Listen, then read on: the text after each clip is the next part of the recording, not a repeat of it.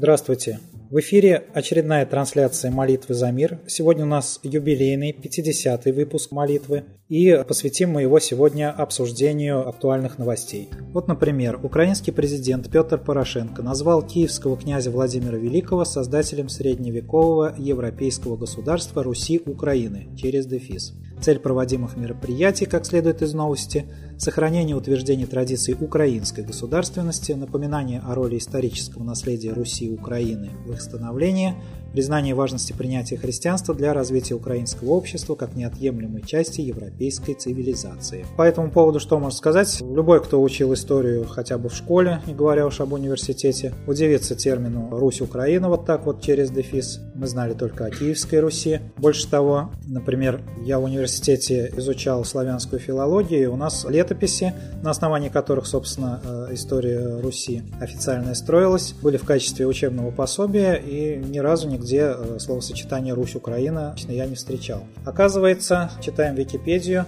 термин «Украина-Русь» — это искусственный гибридный термин, пущенный в обращение идеологом украинства историком Михаилом Грушевским и вынесенный в заглавие его фундаментального десятитомного труда «История Украины-Руси». Целью данного термина являлось подчеркивание преемственности распространяемого приверженцами украинства нового этнотопонима Украина от традиционного названия Русь. Ну, тут можно включить просто даже логику и удивиться, потому что слово «Украина», как известно, переводится как «окраина», и поэтому она может быть окраиной чего-то. Окраиной чего являлась, собственно, Украина, это понятно, потому что существовало государство Великая Русь, Великороссия. Даже сохранилось несколько городов с приставкой «Великий», например, Великий Новгород, Ростов Великий, Великие Луки, Пермь Великая был такой город, который, кстати, располагался э, немножко не там, где современная Пермь. Ну, то есть это, в общем, достаточно общеизвестный факт. И, как мы знаем, опять же, из школьного курса истории, к X веку нашей эры произошла, выражаясь современным языком, федерализация части Руси, то есть когда начали появляться какие-то отдельные княжества со своими правителями. Одним из таких княжеств была, собственно, Киевская Русь, в которой появился князь Владимир, который эту самую Киевскую Русь, а далеко не всю Великороссию, крестил. Крестил, как известно, огнем и мечом, так что аж три четверти населения Киевской Руси погибло, как свидетельствует летописи, и возникает вопрос, а кто, собственно, был э, такой силой, которая в таких количествах сеяла смерть и разрушение. То есть это должны были быть вооруженные явно отряды и явно не из числа местных жителей. Может быть, ответ кроется в изображении на современном гербе Украины, который до степени неразвлечения похож на хазарскую тамгу. Что же касается крещения всей остальной Руси, то на археологические находки заставляют заподозрить исследователей, что массовое крещение произошло и вовсе в веке в 16 потому что, э, скажем, в Костроме, в усыпальнице Годуновых, находятся надгробия, в которых до 16 века изображался э, на надгробиях не крест, а изображение солнца. Э, такие же находки недавно найдены в Лужецком монастыре в Можайске в Подмосковье. То же самое изображение солнца на надгробиях вплоть до 16 века, до того, как произошла, согласно официальной версии, Никоновская церковная реформа. Ну и есть такое подозрение, что, э, вероятно, это была не просто церковная реформа, а это было, собственно, вот такое массовое э, крещение Руси, которое началось э, с Киевской Руси чуть ранее. В любом случае, это вопрос для дискуссии, это вопрос для изучения. А то, чем занимается сейчас Петр Порошенко, это совершенно очевидное и безостенчивое переписывание истории для того, чтобы опять столкнуть лбами украинские и русские народы, поделить их, заставить забыть об общих корнях, которые были задолго до того, как появилось христианство, ислам, иудаизм и прочие религии.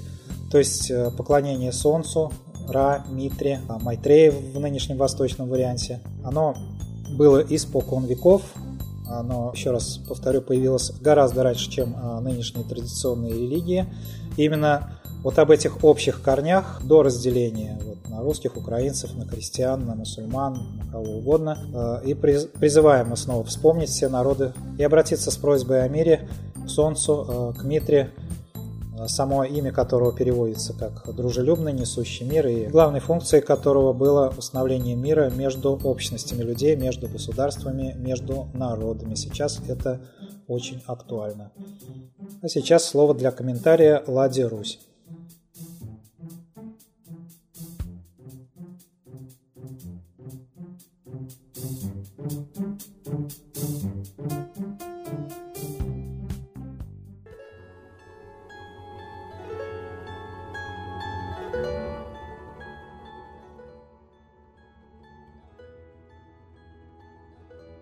Дорогие россияне, мы наблюдаем с вами затяжную экономическую войну по газу, которая, в принципе, как бы является сопровождением военных действий Украины и России. То есть россиян поддерживают состояние ощущения справедливости, справедливого негодования россиян по поводу действий Украины. Но мы также наблюдаем повторение ситуации Великой Отечественной.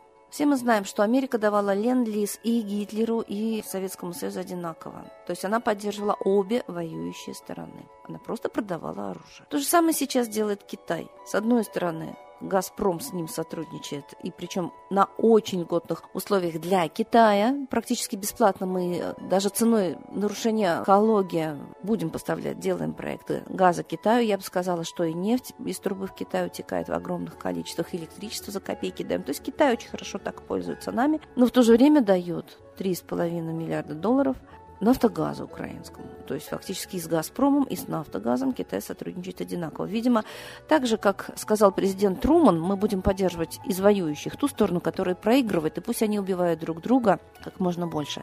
Китай, видимо, тоже хочет поддерживать обе стороны, чтобы русские и украинцы убивали друг друга как можно больше.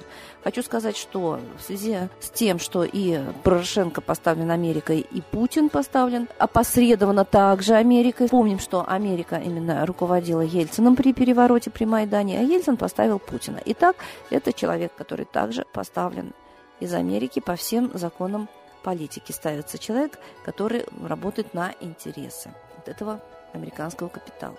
Значит, Америка использует Украину и Россию, Китай использует Украину и Россию. Я так думаю, скоро и Украина, и Россия останутся не только без штанов, да, но и без населения. То есть все мы переубиваем друг друга.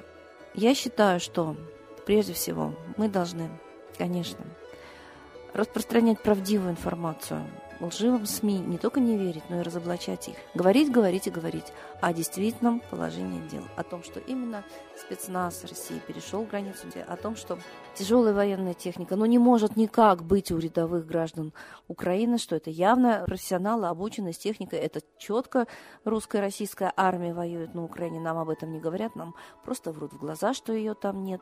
Это оскорбительно для нас, мы должны образовать движение за мир, остановить эту войну, как сделали это американцы в свое время с Вьетнамской войной. Хватит убивать русских и украинцев во славу, я бы сказала, сатанинских интересов иностранного капитала. Вспомним фашизм Гитлера. Его тоже послал иностранный капитал. Банкиры Англии и Америки послали разрушить Советский Союз. Концлагеря – это то, что оплачивали банкиры. Почему сейчас мы смотрим, как они оплачивают такие же сатанинские методы войны с мирным населением Украины, такие же зверства? Я думаю, что и движение за мир, и движение за отставку действующих властей должны начать и народ Украины, и народ России одновременно. Присоединяйтесь к тем, кто уже активно начал эти действия. Мы трусы, мы боимся, но трусов добивают и в бою, и в мирное время. Пора становиться великим могучим русским народом. Только тогда мы выживем. Давайте действовать. Сегодня 50-й выпуск «Молитвы за мир». Мы знаем, что очень многие уже присоединились и в интернете, и еще больше молятся в это же время без интернета, потому что многие работают, находятся в пути на работу. Но самое главное – это ритм, раскачивание. Да? Вот когда ритмично раскачивается бревно, пробивается крепостная стена. Когда ритмично идет рота по мосту, рушится мост.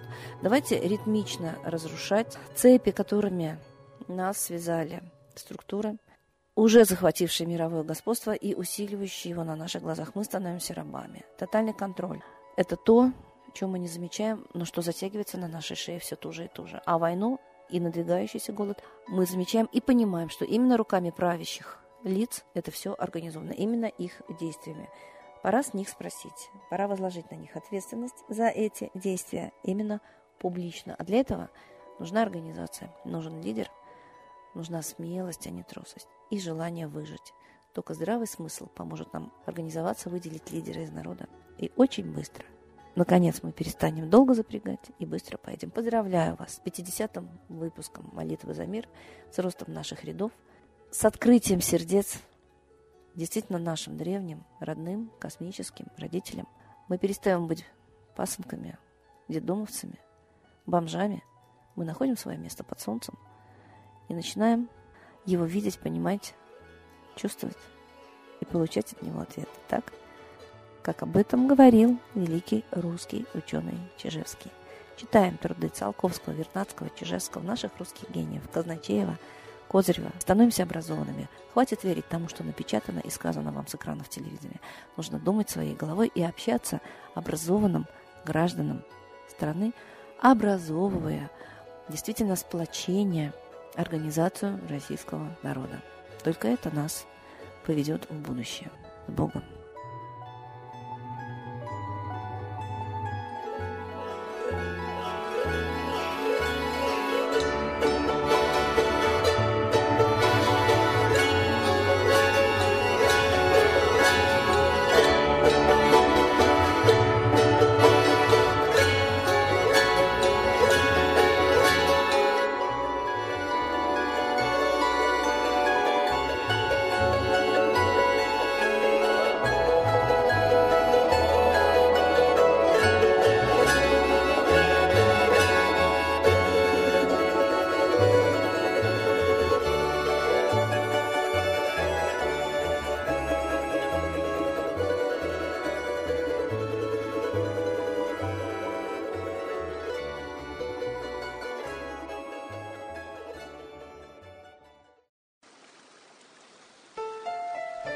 Новый порядок несет сатана.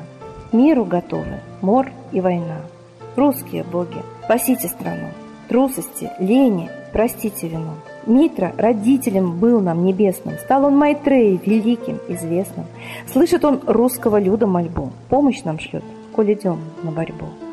Владыка Майтрея, нам помощь пошли, Погибель убрать от планеты Земли. Твои легионы пошли нам с небес. Народы с мольбой ожидают чудес. Господи, разум народом верни. Вновь наступили тяжелые дни. Снова войска на готове стоят.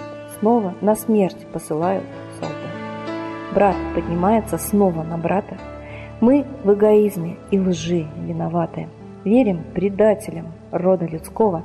Мир наш над пропастью гибели снова. Полный, тотальный контроль наступает. Карта раба нас свобода лишает.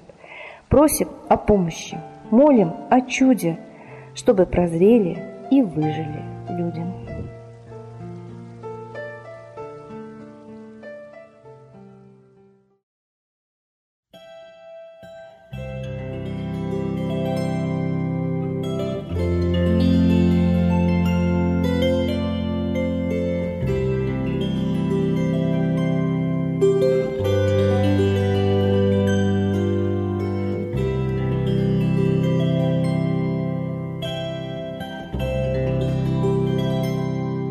Спасибо всем, кто принял участие в сегодняшней молитве за мир. Напоминаем, что мы молимся за мир ежедневно в 6, 12, 18 и 24 часа по московскому времени.